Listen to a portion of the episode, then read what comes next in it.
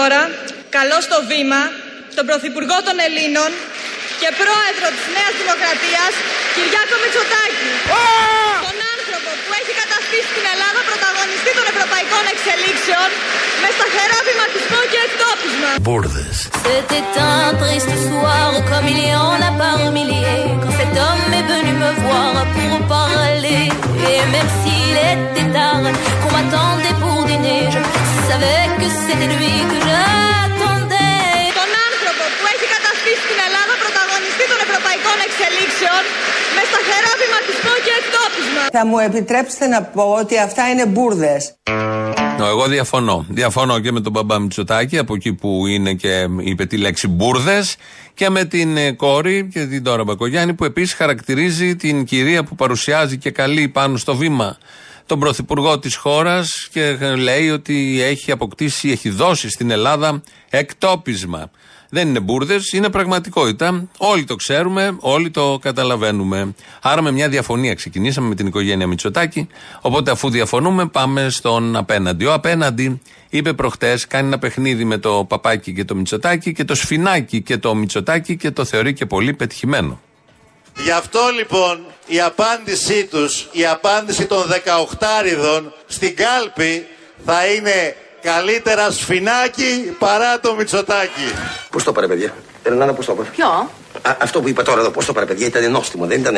Το είπα χθες αυτό για το σφινάκι, μην το επαναλάβω. Ήταν ωραίο.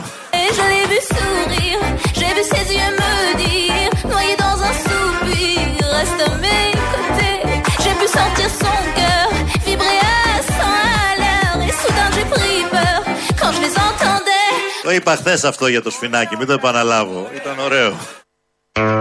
Μα μας κακομαθαίνετε, κύριε Τσίπρα. Συνέχεια λέει τα ωραία, δεν μπορεί να τα λέει κάθε μέρα. Είπε αυτό το τόσο πετυχημένο με το σφινάκι που του άρεσε. Και χτε που μιλούσε, στον Πειραιά νομίζω, ναι, ε, δεν ε, το είπε. Έφτασε στο τσάκ, αλλά είναι σκληρός, το ξέρουμε όλοι.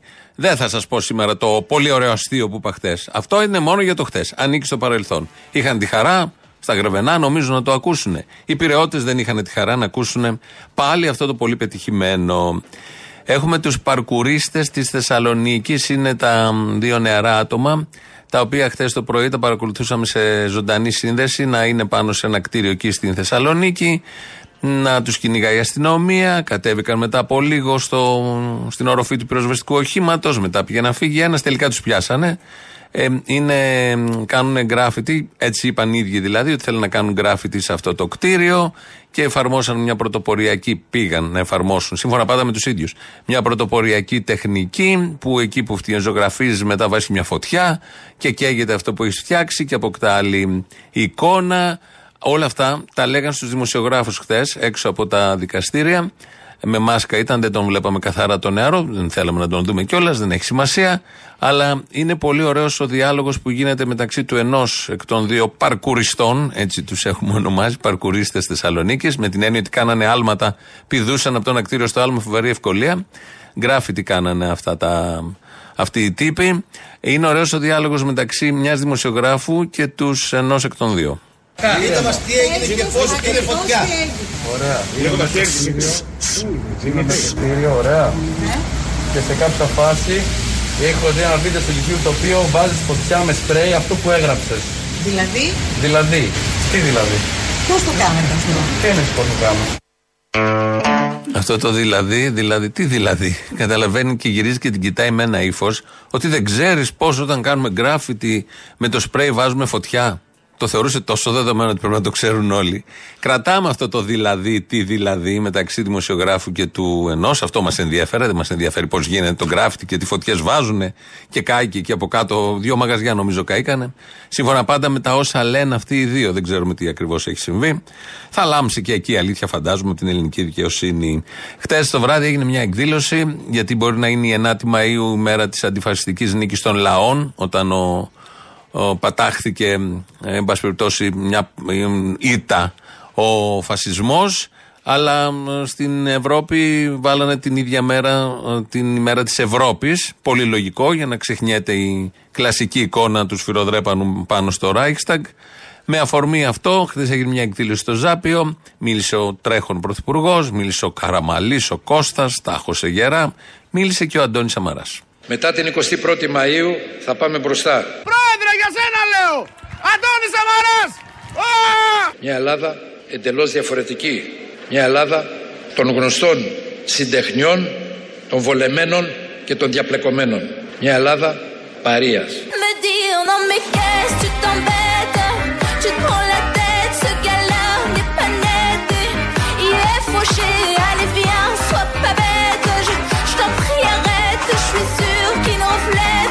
Μια Ελλάδα των διαπλεκομένων. Πολύ καθαρό, πολύ ωραίο αυτό που είπε ο Αντώνης Σαμαράς. Εκεί χθες ήταν και ο άλλος πρωθυπουργός, ο Κώστας Καραμάλης. Τον ακούσαμε, τον είδαμε, τον χαρήκαμε γιατί έχει άποψη. Τα έχωσε στην Ευρώπη γενικώς από αριστερή οπτική. Πολύ λογικό γιατί τώρα που πήγε και ο Αντώναρος στο ΣΥΡΙΖΑ είναι λογικό να έχει επηρεαστεί και ο Καραμαλή. Χρόνια τώρα άλλωστε οι σχέσει του με την αριστερά είναι δεδομένες, τα ξέρουμε όλοι. Και όταν κυβέρνησε, δεν δήλωνε αντιεξουσιαστής στην εξουσία. Είναι ο πρώτος αντιεξουσιαστής. Είναι οι παρκουρίστε χθες και ο Καραμαλής το 2007. Ο Καραμαλής λοιπόν ταχώνει τώρα στην Ευρώπη. Περίπτωση της χώρας μας υπήρξε χαρακτηριστική. Δηλαδή, Δηλαδή, τι δηλαδή; Προφανώς δεν αμφισβητούνται δικά μας λάθη, δικές μας αδυναμίες. Δεν αμφισβητείται όμως και το ότι η συνταγή που επιβλήθηκε στην Ελλάδα ήταν εν πολλής εξοδοτική, τιμωρητική και προς παραδειγματισμό άλλων.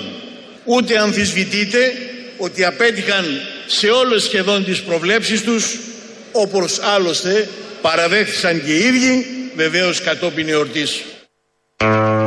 Όμως έχει ψηφίσει και τα τρία εκδικητικά μνημόνια. Σύμφωνα με την δική του λογική και αυτά που είπε χτες, όντως ήταν εκδικητική, ήταν παραδειγματική τιμωρία της Ελλάδος. Ψήφισε το πρώτο μνημόνιο, ας πούμε δεν το έχει καταλάβει. Ψήφισε το δεύτερο, ψήφισε και το τρίτο και δεν έβγαλε άχνα τότε. Παρά μόνο μίλησε το 15 στο δημοψήφισμα για να μείνουμε σε αυτή την Ευρώπη που τιμωρεί παραδειγματικά και εκδικητικά. Όλο το άλλο χρονικό διάστημα, καμία ένσταση, καμία κουβέντα. Ψήφιζε κανονικά τα σωτήρια μνημόνια για να μείνουμε πάντα στην Ευρώπη. Αυτά από τον Καραμαλή θα τον ξαναβρούμε ως αντιστασιακό και αντάρτη κατά της Ευρώπης σε λίγο, αφού περάσουμε απέναντι, γιατί έχουμε τη συμφωνία που ο Αλέξης Τσίπρας έχει εξαγγείλει. Θα παρουσιάσουμε στον ελληνικό λαό αλλά και σε κάθε, ιδιαίτερα σε κάθε δημοκρατικό και προοδευτικό πολίτη αυτό που ονομάζουμε συμβόλαιο αλλαγής. Ένα πρόγραμμα επιστημονικής φαντασίας σε ένα ψεύτικο φουτουριστικό περιβάλλον τεχνητής νοημοσύνης Vraiment ce qu'il est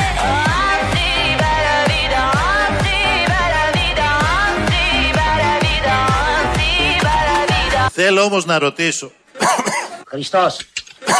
Λίγο νερό ρε παιδιά, νερό.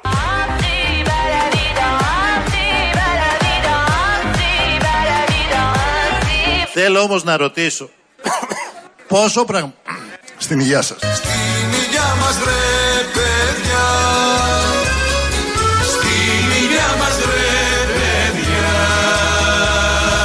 Πόσο πράγμα Στην υγεία σας Πίνω για να ξύχνω του πόνου.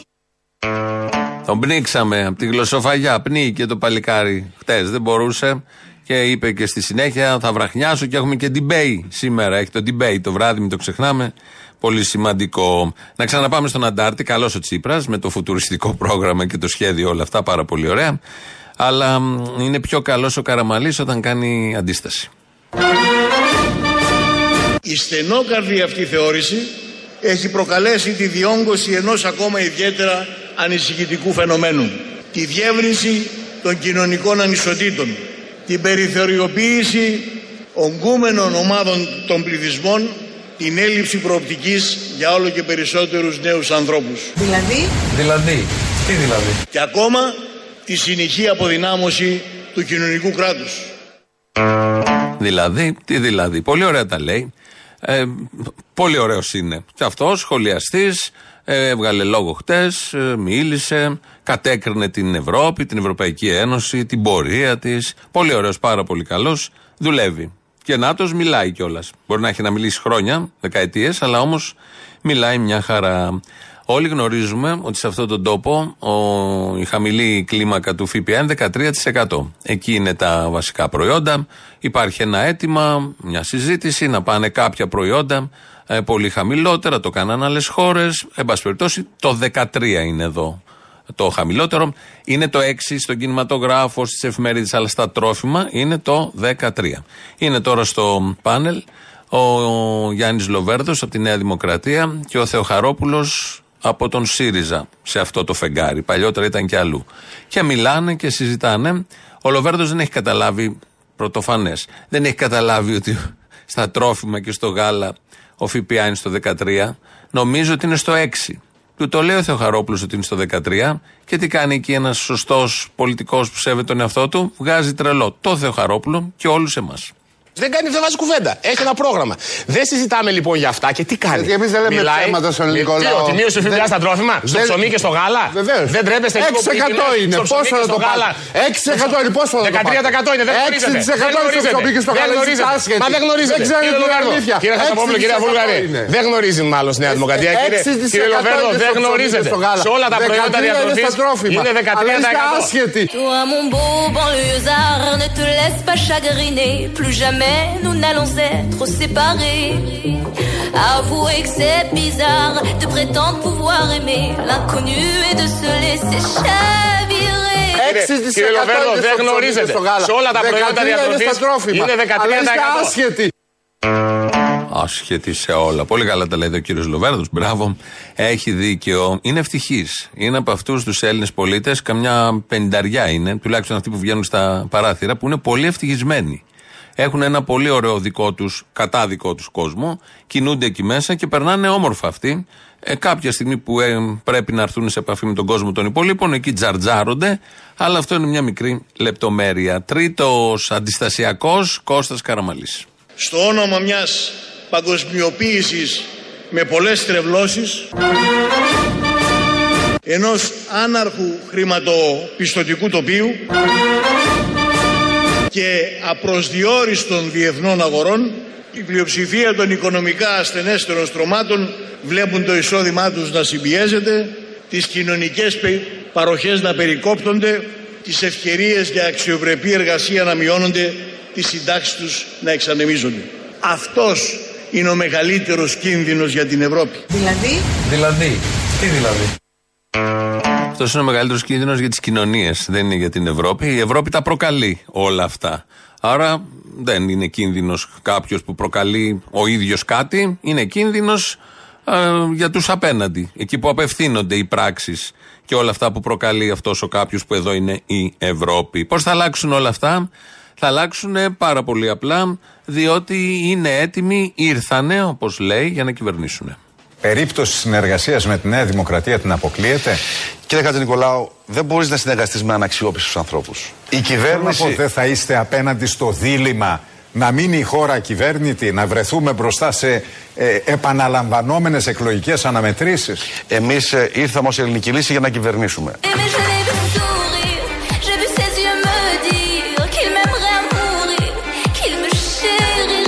Chérirait. Ο μπάφο ο Μαροκινός είναι γνωστός. Της πάσης, αν πάτε έξω, είναι από τους πιο καλούς ποιοτικά. δηλαδή, Δηλαδή, τι δηλαδή; J'ai pu sentir mon cœur vibrer à 100 à l'heure et je n'aurai plus peur quand vous me direz. Εμείς ήρθαμε ως ελληνική λύση για να κυβερνήσουμε. Έχω παράδειγμα το ΣΥΡΙΖΑ που ξεκίνησε από το 2,8 οριακά, ήταν να μην μπει στη Βούλη και τελικά έγινε κυβέρνηση γιατί ο ελληνικός λαός επέλεξε αυτούς. Είμαστε βέβαιοι λοιπόν ότι θα επιλέξει εμάς. Μπράβο! Α, δεν ήρθαν μόνο να κυβερνήσουν, ήρθαν να κυβερνήσουν και έτσι. Όπω κυβέρνησε ο ΣΥΡΙΖΑ από το 2%, που δεν ήταν ποτέ 2, από το 3% στο λιγότερο, 2,9% πότε ήταν, ε, κυβέρνησε τελικά τόσο ωραία και τόσο καλά. Και μου αρέσει που τον ρωτάει ο Χατζη Νικολάου, αν έχουμε ε, ακυβερνησία, ποια θα είναι η θέση σας. Ε, καλύτερα να έχουμε ακυβερνησία, δεν πειράζει. Από το να μπει ο Βελόπουλος στην όποια κυβέρνηση. Δεν ξέρω, το χαλάμε του Ζουράρη που χτες ζήτησε να συνεργαστεί ο ΣΥΡΙΖΑ με τον Βελόπουλο, αφού το έχει κάνει και με τους καμένους Έλληνες. Οπότε πολύ λογική σκέψη Ζουράρη, πραγματικά. Ε, τα επιχειρήματα μ, στα μέσα της προεκλογικής περίοδου είναι πολύ έντονα και μ, ακαταμάχητα. Δεν μπορεί κανείς να πει τίποτα. Συνεχίζει ο Χατζη Νικολάου να ρωτάει τον Βελόπουλο για την ακυβερνησία. Θέλουμε να κυβερνήσουμε. Είμαστε κάθε. Δεν ανησυχείτε κύριε Πρόεδρε μήπως μεταξύ των δύο Κυριακών ότι εκεί η πόλωση ανάμεσα σε Νέα Δημοκρατία και ΣΥΡΙΖΑ μπορεί να συνθλίψει εντός εισαγωγικών τα μικρότερα πολιτικά κόμματα; Θα αλλάξω τον τόνο σας. Μεταξύ των Παρακαλώ. δύο Κυριάκων θα επιλέξω τον Βελόπουλο.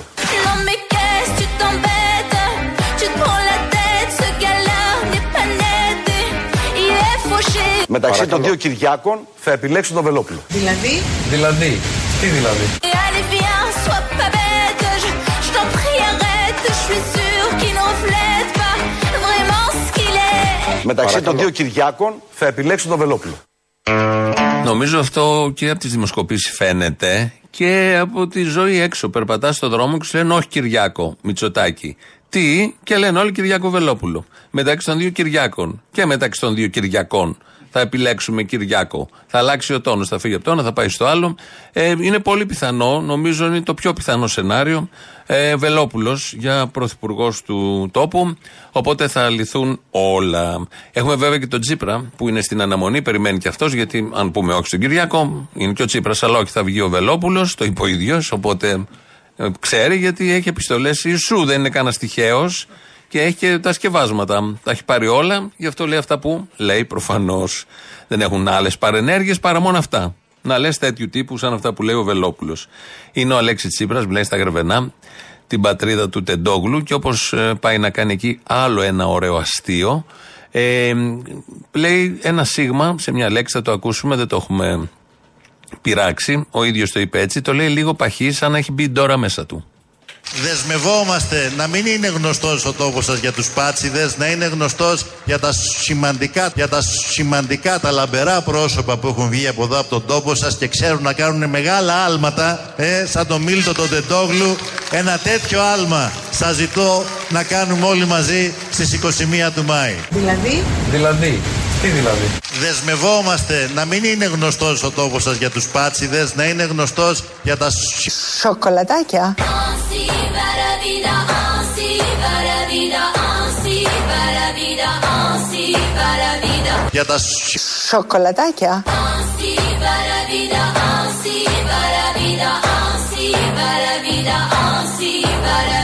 Δεσμευόμαστε να μην είναι γνωστός ο τόπος σας για τους πάτσιδες, να είναι γνωστός για τα σκάτα. Ainsi va la vida, ainsi va la vida, ainsi va la vida, ainsi Να είναι γνωστός για τα Σούξου μουξου.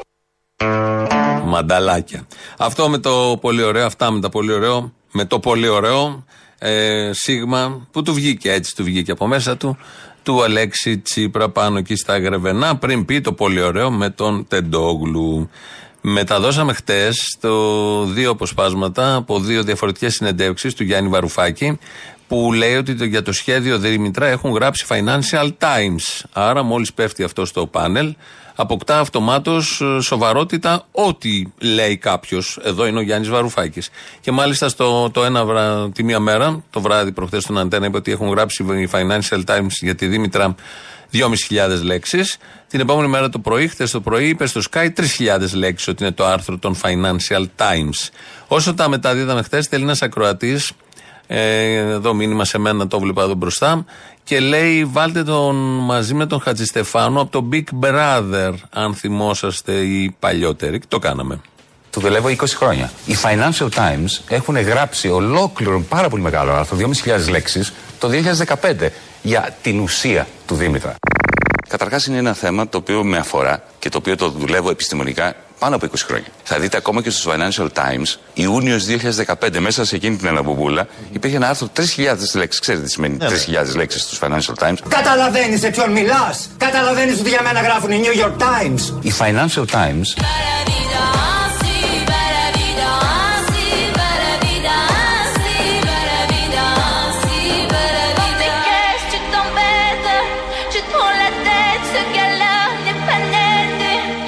Καταλαβαίνεις ότι για μένα γράφουν οι New York Times. έχουν γράψει οι Financial Times Καταλαβαίνεις σε ποιον μιλάς. Ένα-ένα. Για το Βαρουφάκη έχουν γράψει Financial Times και είναι αρχηγός κόμματος, διεκδικεί την ψήφο μας κτλ, κτλ. με προτάσεις. Για τον Χατζηστεφάνου έχουν γράψει οι New York Times και ήταν κριτή στην Ακαδημία του Fame Story Big Brother. Ό,τι και να ήταν, εν πάση περιπτώσει, σε κάτι πάρα πολύ σοβαρότερο από το να έχεις ένα κόμμα στην Βουλή, γιατί μπορεί το κόμμα να παίρνει 5%, αλλά η τηλεθέαση των συγκεκριμένων προγραμμάτων κάνει 30, 40, 50 ίσως εκείνη την εποχή ε, νούμερα. Οπότε προφανώς στη συνείδηση του ελληνικού λαού είναι πιο σοβαρό το Big Brother, γι' αυτό και ήταν ένας που έχουν γράψει New York Times γι' αυτόν. Ο Βαρουφάκης είναι με τους Financial Times, είναι λίγο πιο δεύτερος. Αλλά έχει πολλές λέξεις ο Βαρουφάκης. Πρέπει τώρα να δούμε πόσες λέξεις, χιλιάδες προφανώς. Ήταν δυόμιση, ήταν τρεις, ήταν παραπάνω. Έχουν γράψει για τον Χατζηστεφάνου. Αυτά είναι πολύ σοβαρά θέματα, προβλήματα. Αλλά τα πιο σοβαρά, όπως θα ακούσουμε τώρα από τον κύριο Άκη Σκέρτσο, που είναι κυβερνητικός εκπρόσωπος, είναι τα προσωπικά, υπαρξιακά θέματα. Καλημέρα σε όλες και όλους και καλή εβδομάδα. Θέλω να είμαι και πλούσιος και όμορφος και υγιής, αλλά δεν θα σας λέω ούτε πώς ούτε και με ποιους θα το πετύχω. Θέλω να είμαι και πλούσιος και όμορφος και υγιής. Δηλαδή, Δηλαδή, τι δηλαδή;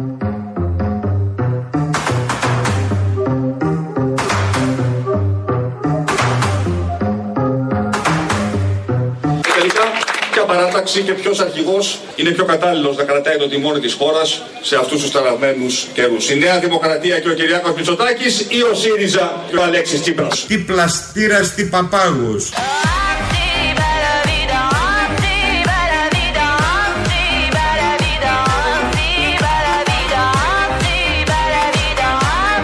Θέλω όμως να ρωτήσω πόσο πράγμα... Στην υγεία σας. Πίνω για να ξύχνω του πόνου. Καλημέρα, θα μας ψηφίσεις, τι γίνεται; Τσίμπαν αρχίλη. Έτσι, μπράβο, ευχαριστώ.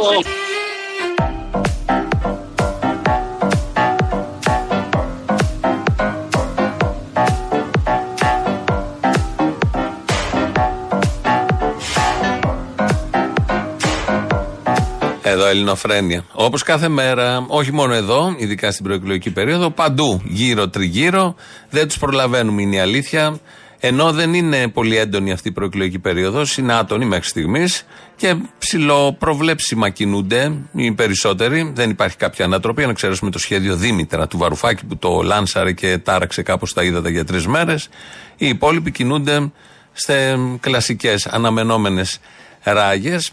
Ενώ λοιπόν είναι έτσι η προεκλογική περίοδος, έχει πάρα πολύ υλικό. Έχει πολύ υλικό γιατί μιλάνε πάρα πολύ, ειδικά οι αρχηγοί, ειδικά οι δύο μεγάλοι, τρει-τέσσερι φορές τη μέρα. Και συγκεντρώσεις το βράδυ και συνεντεύξεις το πρωί. Πραγματικά δεν τους προλαβαίνουμε. Δεν λένε κάτι διαφορετικό. Απλά άμα πνιγεί κανείς, άμα πει κάτι άλλο, εκεί, από εκεί προκύπτει το υλικό, όπως το αξιολογούμε εμείς εδώ.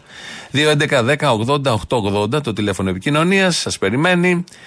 Ε, δώστε του επίσης υλικό. radio το mail του σταθμού. Αυτή την ώρα το παρακολουθώ εγώ. Ο Δημήτρης Κύρκος ρυθμίζει τον ήχο. ελληνοφρένια.net.gr, το επίσημο site του ομίλου Ελληνοφρένια. Εκεί μας ακούτε τώρα live μετά ηχογραφημένους.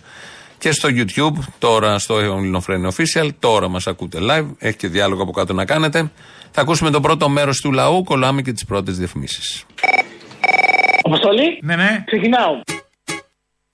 Με Αλέξη και με Δούρου θα το φέρουμε ξανά στην Κουμουνδούρου.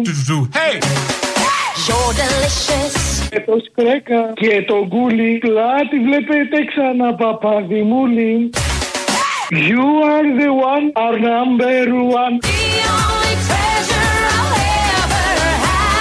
Αλέξη η κουτούλα του σαν τον Ζιντάν. You are the one, our number one. Μας πήρες κοζάν και μας έκανες λοζάν.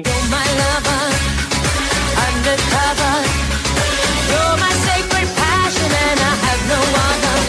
Πήραμε πρωτάθλημα και χαιρετώ τον καλύτερο φίλο μου Αποστόλη. Είδα ότι το έστειλες αυτό στο site. Ναι, αλλά όμως. να σου πω κάτι. Σκεφτόμουν ότι είναι δύσκολο να το πείτε γιατί τι, δεν έχει νόημα, δεν σας εκφράζω. Αφενός δεν μας εκφράζει και δεν έχει νόημα και είναι δύσκολο να το Καλά, πούμε. αλλά Αφετέρου έχει χαίρομαι νόημα. που για σένα βρέθηκε νόημα και το πες. Έλεγα τι κρίμα μόνο να το διαβάζω εγώ και να μην το χαρεί ο κόσμος. Έχει Ειδικά δίκιο εκεί αυτό. στο Λοζάν, Κοζάν με κέρδισες. Συγγνώμη, Δεν έχει λίγο γέλιο αυτό. Άκου λέει, φτιάξαμε καινούργιο σηκώτη σου λέω. Λίγο να γελάσουμε μόνο τώρα. Εντάξει, δεν είναι σοβαρό. Απλά τον έχει πέσει πολύ ο πύχη του λίγο. Έχεις δίκιο, έχεις δίκιο. Να είσαι καλά. Απόστολε! Έλα! Άκουσα πολύ αυτό το φανταστικό που είπε ο Θήμιος για το TikTok που έχουν ο πρωθυπουργός μα. Καλά, δεν έχει λίγο επική μουσική κάτι. Α, στον πρωθυπουργός. Τατάν. Τα, τα, τα, τα, τα, τα, τα. Και ο πρόεδρος της αξιωματικής αντιπολίτευσης. Μουα, μουα, μουα, μουα. Και είπανε και οι δύο ρεσί ότι το χειρίζονται μόνοι τους. Το TikTok είναι ένα εργαλείο που μου δίνει τη δυνατότητα να, να επικοινωνήσω αδιαμεσολάβητα, να πάρω το κινητό μου, να πω πέντε πράγματα τα οποία σκέφτομαι. Στο TikTok, εκείνη την ώρα εκεί που σκέφτομαι, λέω: Ωραία ιδέα. Α το επικοινωνήσω αυτό. Άρα το χειρίζεστε λοιπόν, μόνος σας. βεβαίως, ναι. Και μου δημιουργήθηκαν δύο απορίες αμέσως αμέσως. Ε, αφού ήταν δύο δηλώσεις, ποιες; Γιατί δεν έχει και ο κουτσούμπας TikTok; Έχει ανάγκη ο κουτσούμπας, το παίζουν όλοι, παιδί μου. Ο κουτσούμπας γίνεται viral άμα τη εμφανίσει. Η είδηση δεν είναι αυτή. Η είδηση είναι ότι έκανα TikTok εγώ, όχι οι πρωθυπουργοί. Εκεί σε ρίξανε τόσο κατάτια, ρε Αποστόλη, τόσο κατάτια. Το πάω για πρωθυπουργός κι εγώ. Για λύση μου και τη δεύτερη απορία. Αφού έχουν και οι δύο TikTok και αφού το χειρίζονται και οι δύο και το μάθανε τώρα, γιατί ακούνε γυροφρένια, το ξέρουμε. Η γυροφρένια κάθε μεσημέρι μία με δύο σε 90,1 στα παραπολιτικά, ε, live στο YouTube κτλ. Και, και παράσταση του Αποστόλη στο Vox θα δώσει και προσκλήσεις κάποια στιγμή, δεν ξέρω πότε. Και αφού λοιπόν το χειρίζονται και οι δύο, γιατί δεν ρωτάει ο ένας και να απαντάει ο άλλος. Βάλε το, τι έχουν να πούνε μεταξύ τους. Δεν έχουν να πούν μόνοι τους, θα πούνε και μεταξύ τους, άσε μας. Ε, γι' αυτό ακριβώς. Φαντάζεσαι, ρε, εσύ. Δεν θέλω να το φαντάζομαι. Θα χωριέσαι, θα έχει θα έχεις και δουλειά, ρε. Καλά, δεν έχω και τώρα, καλά είμαι. Ενώ ικανοποιημένους μας αφήνουν, μην αγχώνεσαι. Εγώ για να μείνω ικανοποιημένος θέλω να το κουκουέ να πάρει διψήφιο ποσοστό, φίλε. Εσύ θα αργήσει να ικανοποιηθείς. Οι όλοι, πώς θα σφίξουν οι όλοι και θα τρέμουνε. Εντάξει, κάνε λίγο υπομονή στην ικανοποίηση. Χτύπα τον στα έπιπλα μέχρι τότε. Γεια σου, ρε Αποστολή. Για χαρά. Είναι πρίξει τα αρχίδια από ένα δικηγορικό γραφείο ότι χρωστάω στη ΔΕΗ. Χρωστάς ρε μουνί. Όχι, ρε Μαλάκα, τρελός να χρωστάω εγώ. Δεν χρωστάω πουθενά. Κατάλαβα. Δεν χρωστάω σε κανέναν, μπιλάρας. Δεν χρωστάω σε κανένα Ούτε θέλω πιο πολλά 2-10 και πες ότι είσαι η Ντίτα Λεωνίδου. Η Ντίτα. Με Ντίτα Φορντάν, τώρα κάνω κασέτα. Δήμητρα Λεωνίδου. Και ότι σε καλέσανε. Γιατί δεν τους δίνεις το τηλέφωνο το δικό μου να με πάρουν εδώ, πες. Πάρτε τον εκεί. Αυτό είναι το πιο σωστό. Με παίρνουν με ηχητικό για να τους πάρω εγώ πίσω οι καριόλιδες. Α, ούτε να χρεωθούν. Ωραίο. Ε, με τρελή. Σε λίγο θα σου κάνει αναπάντητη. Ή θα σου στέλνει μήνυμα να δει τι διαβάστηκε; Α, το Πάω. διαβάστηκε, γράψ τον. Έγινε. Θα πάρεις αρχίδια, ε. Αρχίδια. Ainsi va la vida, ainsi va la vida,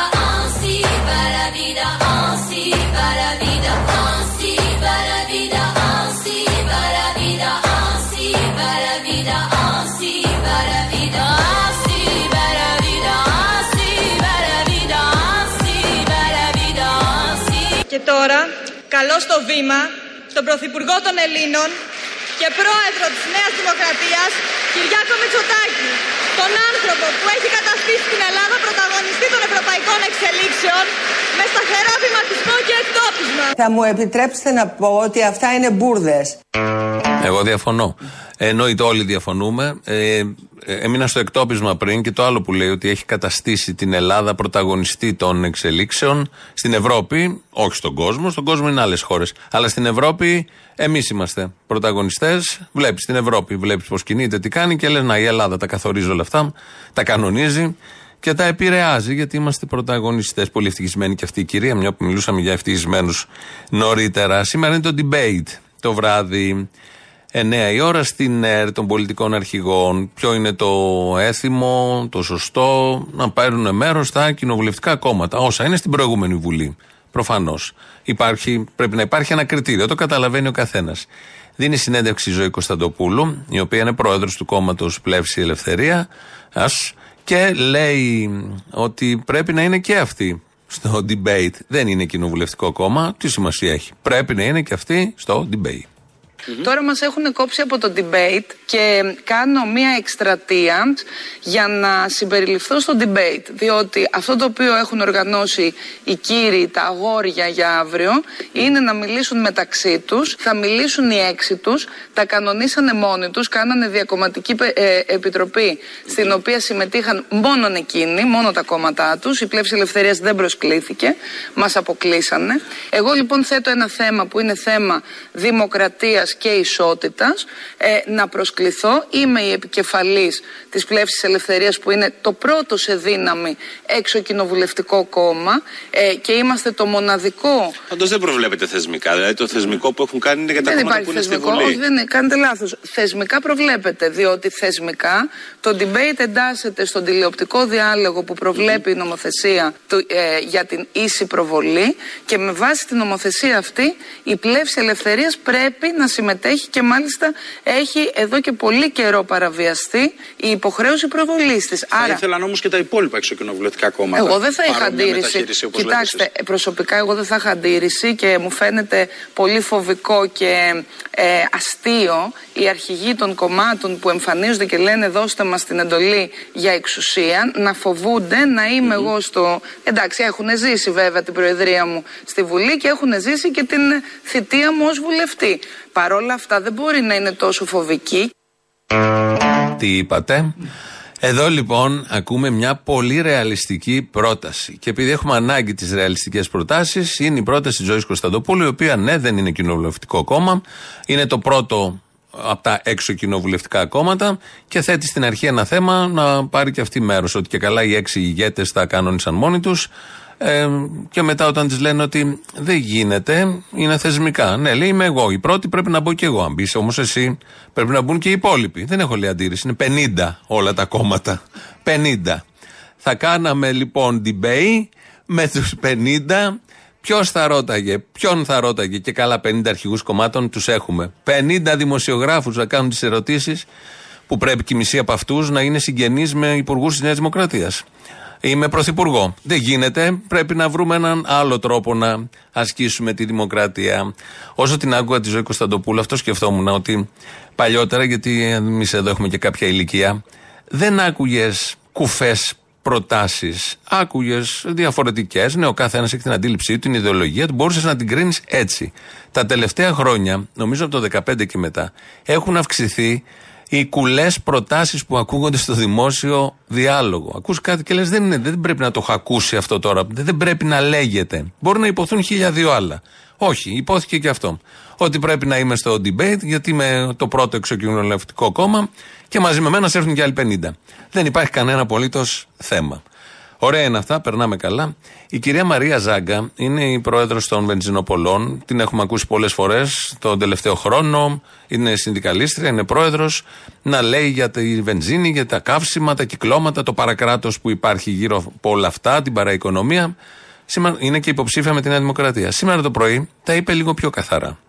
Το θέμα των καυσίμων είναι μια πολύ μεγάλη ιστορία. Φυσικά, για όλους Και μας. σε μια ιστορία η ο- στην οποία εμπλέκεται το κράτος και ο ΣΕΠΕ. Πάρα πολλές φορές έχω πει ότι μέσα τα ποσά που διακινούνται είναι τεράστια.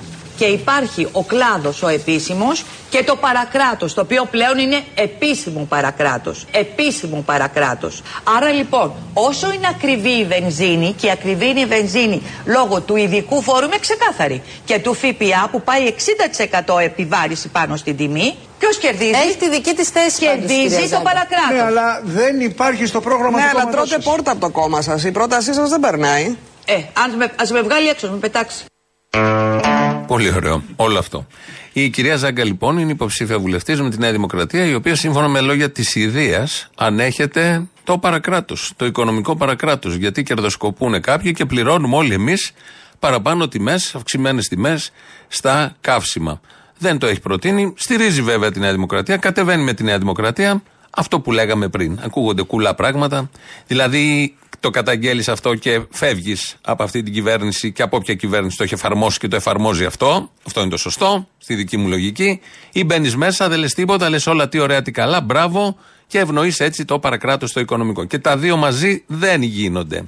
Στη λογική, αν τα δούμε όλα με λογική. Αλλά από ό,τι νιώθω, καταλαβαίνω, δεν τα βλέπει ο πολλής κόσμος με λογική. Τελεία σε όλα αυτά. Το σύνθημα τι πλαστήρα στη Παπάγου το έχουμε πια και από τα χείλη του Κουτσούμπα. Το είπε χτες σε ομιλία. Το βάλαμε λίγο πριν σε ένα απόσπασμα, σε ένα ερώτημα του Κυριάκου Μητσοτάκη. Θα ακούσουμε τώρα τι ακριβώς είπε, γιατί το πήγε λίγο παραπέρα. Το πήγε πολύ παραπέρα ο Δημήτρης ο Κουτσούμπας, αναφερόμενος στον τωρινό πλαστήρα. Ε, τον χαρακτήρισε κάπως. Θα ακούσουμε το πλήρες κείμενο. Το έχουμε καταλάβει βέβαια ότι έτσι κι αλλιώς ο κύριος Τσίπρας δεν τα πάει και πολύ καλά με την ιστορία. Τώρα θυμήθηκε πάλι, όπως κάνει κάθε φορά που έχουμε εκλογές, να ξεθάψει το σύνθημα «Τι πλαστήρα τι παπάγος» για να ηρωνευτεί κάπως το ΚΚΕ. Αφήστε που με διάφορες κάποιες δεξιές συναναστροφές που τελευταία έχει ο κύριος Τσίπρας και εκεί στο Μενίδη και πιο πριν στην Καστοριά είναι για συζήτηση αν αισθάνεται περισσότερο πολιτικός απόγονος του Πλαστήρα ή του Παπάγου. Ας πάψει λοιπόν να ξύνεται στην κλίτσα του Τσοπάνη. Το πήγε πιο πέρα. Ο Δημήτρης ο Κουτσούμπας, ούτε καν πλαστήρας από ό,τι κατάλαβα και άκουσα. Μήνυμα εδώ από τον Ακροατή με βάση αυτά που λέγαμε πριν για τη ζωή. 36 λένε τα κόμματα. Οκ, 36 δεν αλλάζει κάτι. Και συμπληρώνει ο Ακροατής. Επίσης αυτό που λέει για τον τηλεοπτικό χρόνο, μήπως λέει ο Ακροατής, ισχύει. Ναι, προφανώς έχουν χρόνο σε όλη την προεκλογική περίοδο όλα τα κόμματα και πρέπει να είναι και ισότιμα κατανεμημένος ο χρόνος. Μηδενίζει το κοντέρ από τα προηγούμενα και αντιμετωπίζονται όλοι με τον ίδιο τρόπο. Γι' αυτό προβλέπονται τα δεκάλεπτα, γι' αυτό προβλέπονται σύμφωνα με την νομοθεσία τραπέζια να στήσουν ραδιόφωνα, τηλεοράσεις, κανάλια που θα εκπροσωπηθούν εκεί όσο γίνεται περισσότεροι. Αυτό ναι, αλλά μιλάμε για το debate. Είναι ένα έθιμο που κάνουμε που πάντα είναι με τους αρχηγούς των κοινοβουλευτικών κομμάτων. Γιατί αν γίνει debate με 36 κόμματα, καταλαβαίνει ο καθένας ότι αυτό θα τελειώσει το πρωί των εκλογών, αν ξεκινήσει τώρα, και δεν θα έχει κανένα απολύτως νόημα. Περίπου νόημα δεν έχει και το απόψινό. Περίπου. Έτσι όπως γίνεται. Φεύγουμε από αυτά. Πάμε να ακούσουμε ποιος θα πρέπει να είναι πρωθυπουργός σε αυτόν τον τόπο. Ένα σωστό. να κάνω το teaser, όπως λέμε. Λίγο πολύ πρωθυπουργός πρέπει να είναι αυτός που ξέρει από πάγια. Πρέπει να, να αναλάβει τη χώρα ένας άνθρωπος που ξέρει από οικονομία. Και θα σου το πω πολύ απλά. Εγώ είμαι επιχειρηματίας 30 χρόνια. Ξέρω ισολογισμούς, ξέρω πάγια, ξέρω τι σημαίνει χρέη, ξέρω τι σημαίνει, εν πάση περιπτώσει, άσκηση και διακυβέρνηση και διοίκηση. Δυστυχώς και για τους υπόλοιπους δεν ξέρουν. Άρα βγάζουμε πρωθυπουργό όποιον ξέρει από πάγια. Εκεί ήθελα να καταλήξω. Λαός μέρος δεύτερον. Έλα, Αποστολή. Έλα. Νιώθω πολύ μαλάκα, ρε φίλε. Πήρα να σου ζητήσω συγγνώμη. Μην νιώθεις μαλάκας. Σκέψου ότι κάποιος έκατσε και ζωγράφισε το πορτρέτο του Άδωνη. Αχ. Πόσο με φτιάξε. Δηλαδή θέλω να σου πω δεν είσαι εσύ ο χειρότερος, υπάρχουν και πιο. Αυτό θέλω να σου πω. Ε, δηλαδή άντε το ζωγράφησε από μνήμηση από μια φωτογραφία. Το να έκατσε με τον Άδωνη απέναντι τόση ώρα να τους στείνεται και να πρέπει να τον ζωγραφίσει αυτή την ψυχική οδύνη. Έχεις δίκιο. Οπότε ελπίζω να μην νιώθεις πλέον τόσο μαλάκας. Ναι. Παρακαλώ. Εσείς πήρατε, τι παρακαλάτε. Προσπαθώ. Τι θέλετε, κύριε; Εδώ πηγολαμπίδα. Κοντή πηγολαμπίδα. Κοντή, ε, τι θα σου έχεις τη ψηλή πηγολαμπίδα; Μπορεί, ποτέ δεν ξέρεις. Εγώ πήρα εσένα να κάνει μια προτάση που δεν μπορείς να αντισταθείς. Μια προτάση. Από πού είσαι, φιλέ, Ιγουμενίτσα. Ναι, από τη βαθιά Ιγουμενίτσα. Βόρεια Ιγουμενίτσα που λέμε. Βόρεια, yeah, yeah. Πολύ βόδια. Κατάλαβα. Ιταλός; Ιταλός όσο το κόκαλο. Απέναντι, το Ιταλία που βλέπουμε. Παιδιά. Να κεράσει μπύρα; Ωραία, θα ακούσεις εσύ την προτάση μου να Θα ακούσω την προτάση. Έχει πάει φαντάριο; Ε, εννοείται έχει πάει φαντάριο. Ωραία, πες μου λίγο. Σ' αρέσει η τυρόπιτα. Τυρόπιτα γκουρού. Ή προτιμά την πίτα με κορτάρι; Με κορτάρι, με κορτάρι. Με κορτάρι, ωραία. Ακούσε λίγο εσύ Πες τώρα. μου, εγώ σβήσα Εδώ- εγώ όλα. Μια χαρά. Όλα το σβήσα όλα εγώ. Εγώ τα πάρε όλα τώρα στα φτιάξω, μωρέ. Πες μου. Δεν έχει μεγάλο πεζοδρόμο ούτε μπουλεβάρντι. Και εγώ λέω να κάνουμε ένα σύμφωνο ελληνοαλβανικό, ρε φίλε. Σύμφωνο συμβίωση. Για να μπορέσουμε εδώ να στρώσουμε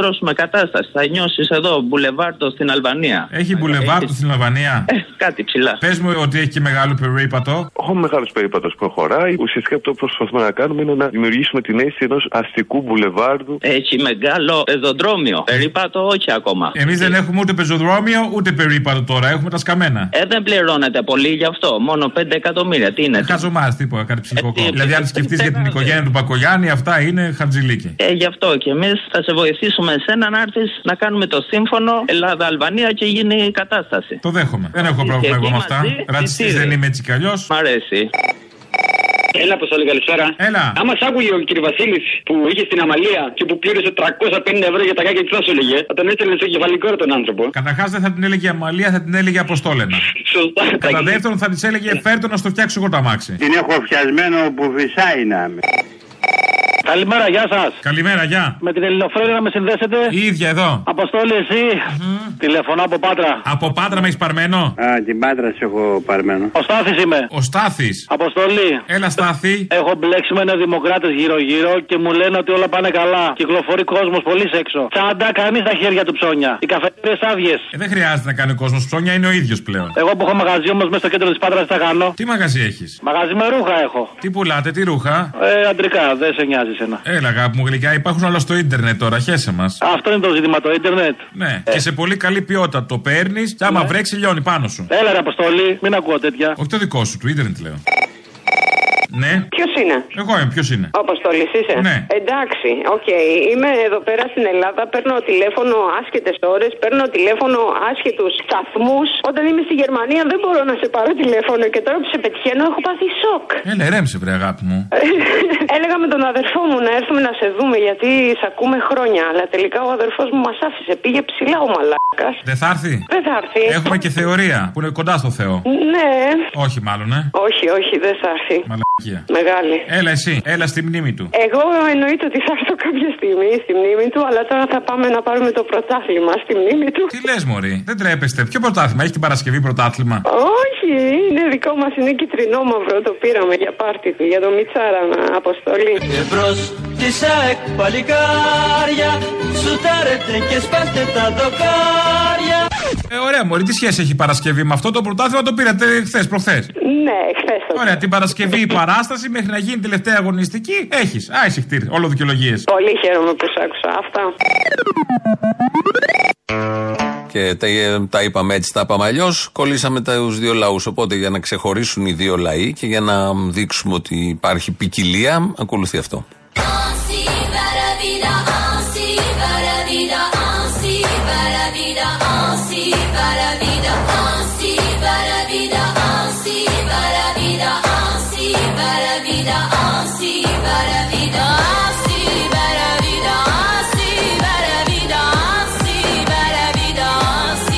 Τώρα, καλώ στο βήμα τον Πρωθυπουργό των Ελλήνων και Πρόεδρο της Νέας Δημοκρατίας, Κυριάκο Μητσοτάκη. Τον άνθρωπο που έχει καταστήσει την Ελλάδα πρωταγωνιστή των ευρωπαϊκών εξελίξεων μες σταθερά βηματισμό και εκτόπισμα. Θα μου επιτρέψετε να πω ότι αυτά είναι μπουρδες. Αυτές βρήκαμε πρόχειρες να βάλουμε μεταξύ των δύο λαών για να μην κολλήσουν. Έχουμε και πάρα πολλές, δεν ζοριστήκαμε. Λοιπόν, εδώ φτάσαμε στο τέλος για σήμερα. Τρίτο μέρος του λαού. Τα υπόλοιπα εμείς θα τα πούμε αύριο. Γεια σας. Αποστόλη για τη σημερινή επέτειο ήθελα να πω κάτι. Ο μεγάλος Έλληνα Κέμινγκουέι είχε πει μετά την νίκη του κόκκινου στρατού κατά της Θεάς Πανούκλας ότι κάθε άνθρωπος που αγαπά την ελευθερία χρωστάει τόσα στον κόκκινο στρατό όσα δεν μπορεί ποτέ να ξεπληρώσει. Θέλω να πω τιμή και δόξα στο Στάλιν, τιμή και δόξα στον κόκκινο στρατό, τιμή και δόξα στους κομμουνιστές όπου γης, τιμή και δόξα στους αντιβασίστε. Έλα, Αποστόλη μου. Έλα, τι γίνεται; Έλα, ρε Λεβέντη μου, Αποστολάρα μου. Το έχεις έτοιμο το σταυρωμένο να το μοιράσει στην οικογένεια; Εμείς έχουμε το όνομα και άλλοι έχουν τη χάρη που λένε. Χάρη δεν έχετε σίγουρα. Ποιο όνομα έχετε; Που σου λένε ο ένας και ο άλλος ότι το ένα, το άλλο. Α, συνοηθήκαμε Τώρα τώρα. από σένα. Τέλος πάντων. Αποστόλη μου. Να θα, θα έρθεις στο φύσα, θα έρθεις απάνω. Θα είσαι εκεί; Ε, να έρθει εδώ, θα πάω. Μπορεί να πάω. Εντάξει, αγόρι μου, εντάξει. Κοίταξε να δεις ένα πράγμα, ρε παιδί μου. Για το φύσα τώρα που λένε οι λεχρίτες οι δεξιοί. Είδες κανένας συλλαλητήριο δεξιό να κάνει για το φύσα το παλικάρι; Κανένας. Ούτε ένας δεν πάει και ρατά των ακροδεξιών η δεξιά. Στους φασίστες και τους έχει και μαζί τους. Ο ξεφτυλισμένος ο ελεηνός. Έλα, πώ το λέει. Βρε μαλάκα, τώρα δεν πήρες. Ξέρεις. Τώρα δεν τα πάμε. Ποιον μου θυμίζει; Τώρα δεν τα πάμε. Ποιον μου θυμίζει ο αυτιάς; Ποιον; Μου θυμίζει στο Μαυρογιαλούρο, τον Παπαγιανόπουλο που τρέχει εκεί πέρα που έχει πέσει, που είναι σκονισμένος πολύ ο Κωνσταντάρας και δεν ξέρουν ότι είναι ο υπουργός ο Μαυρογιαλούρος. Ελάτε κύριε Υπουργέ μου.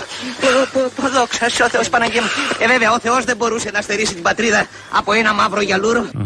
Και τον εξεσκονίζει, τον έκανε και υπουργέ μου, ο υπουργός μας και τα λοιπά και τέτοια. Αυτό το παιδί, ο γιος σας, είναι ένα παιδί το οποίο με τις αρχές που έχει πάρει από την οικογένειά του και ούτω καθεξής κινείται σε αυτό το πλαίσιο. Ε, δεν μοιάζει πολύ. Όχι. Γιατί όλες αυτές τι ταινίες τότε που έχουν βγει τώρα να γίνουν έχουν εφαρμογή; Ναι, ε, δεν απαντάει κανείς αυτά τα ερωτήματα, κανείς. Δεν. Θέτεις εσύ ερωτήματα, έτσι μένουν. Δεν σου άρεσε που χθες το τραγουδούσα την Άννη. Όχι, όχι, δεν μπορώ. Πάρε φθινόπωρο να έχεις τώρα. Μμμ, το ευχαριστήθηκα, Παναγίτη. Α, σωστό. Τον προκάλεσα κι εγώ. Ναι, πήγαινες γυρεύοντας. Να σου κάνω μια ερώτηση, Μωρή. Αμέ. Έχεις αποφασίσει τι θα ψηφίσεις; Καλό, ε. Είμαι ανάμεσα στο Τζίπρα και στο Τζίπρα. Α, όχι, στο βαρουφάκι. Ναι, ξυπνάδε. Και να σου πω, έχεις αποφασίσει τι σταυρούς θα βάλεις; Στη Λιβαδιά δεν έχω πολλές επιλογές. Στη Λιβαδιά είσαι. Αχα. Έχεις πάει στο Λεβέντι; Τι είναι ο Λεβέντι; Ποιο Λεβέντι, κύριε; Είναι το υπεραστικό κτέλ Λιβαδιάς ΑΕ. Θα τα ακούσεις. Γιατί το μόνο που τον νοιάζει τον οδηγό είναι να σταματήσει το Λεβέντι. Ποιο λεβέντι, τον μου το πισογλέντι. Α, δεν τα ξέρεις. Όχι, νόμιζα το λεβέντι που έλεγες αυτόν εκεί πέρα. Δεν υπάρχει ένας λεβέντι, πέθανε αυτός. Ο Βασίλης Λεβέντης. Ναι. Δεν λέω αυτόν, Μωρή. Άστε στο διάλογο όλοι μαζί. Ήθελα να σου πω ότι αυτός ο τρισκατάρατος ο Άρης, όχι ο Ερμής, αυτός της επικοινωνίας, είναι πάλι ανάδρομος, γι' αυτό δεν μπορούμε να Δεν συνεχίσουμε. θα βγάλουμε άκρη, ναι. Είναι ναι. και κόντρα τα ζώδιά μας. Α, τι θα το. Ήθελα να πω, ρε παιδί μου, για τις 10 μονάδες μπροστά που πάνε αυτοί. Λίγο ταραγμένοι δεν είναι. Δεν το βλέπεις λίγο ότι κάτι. Ε, ναι, εντάξει, μια άνεση Ναι. δεν τη βλέπεις. Δηλαδή, μια Λίγο στενοχωρία λίγο. και βλέπεις. Σου λέει, κι άμα, κι άμα οι δημοσκόποι μας δεν τα έχουν καταφέρει καλά όπως τους παραγγείλαμε. Ναι, είναι και αυτό. Πες πες κάτι θα μείνει, προπαγάνδα. Τα δέντρα πόσα είναι, έχουμε, ξέρουμε. Που θα ψηφίσουνε; Ναι, ναι, ναι. Τι να ψηφίσει, Έχουμε- Μωρή, έχει καεί η μισή Ελλάδα. Ούτε τα δέντρα δεν βγαίνει να ψηφίσουν. Α προσέχανε. Πάντως είναι πολύ χαρούμενος γιατί δίνει αυτά τα 150 ευρώ στους νέους, μάλλον από τη χαρά του να γιορτάσει που πάει τόσο πολύ μπροστά. Δεν βρίσκω άλλο λόγο να δωροδοκεί τους νέους με 150 ευρώ. Καλά, πιο πεταμένα λεφτά δεν έχω ξαναδεί. Και ως 18 τώρα, επειδή πήρε το 150 θα πάει να ψηφίσει το Μητσοτάκι. Δεν εννοώ αυτούς που είναι γραμμένοι στη ΔΑΠ, δεν λέω αυτούς. Αυτοί θα πηγαίνουν έτσι, κι αλλιώς και χωρίς Ναι. το 150. Ψήφια, Δηλαδή, ψήφια. ποιος 18 που θα πάρει 150 από το Μητσοτάκι θα πάει να του το ρίξει κιόλας και δεν θα πει πάρτα αρχίδια μου μαλάκα σου φάγα και τα Όχι, λεφτά. Θα πει Μητσοτάκι γαμιέσαι τέλος πάντων. Α Για άλλη πούμε, μια ναι. φορά, για άλλη Σίγουρα μια δεν θα πει καλύτερα σφινάκι παρά το Μητσοτάκι. Η απάντηση των 18 στην κάλπη θα είναι καλύτερα σφινάκι παρά το Μητσοτάκι. Αυτό ούτε για αστείο πέμπτης δεν το λέγαμε. Αχ, μωρέ, τι ωραίο που ήταν, δεν σ' άρεσε. Α, μου αυτός ο Τσίπρας, το όχι. Είδες για να κάνεις παρέα με σατυρικούς; Στο διάλογο, ya.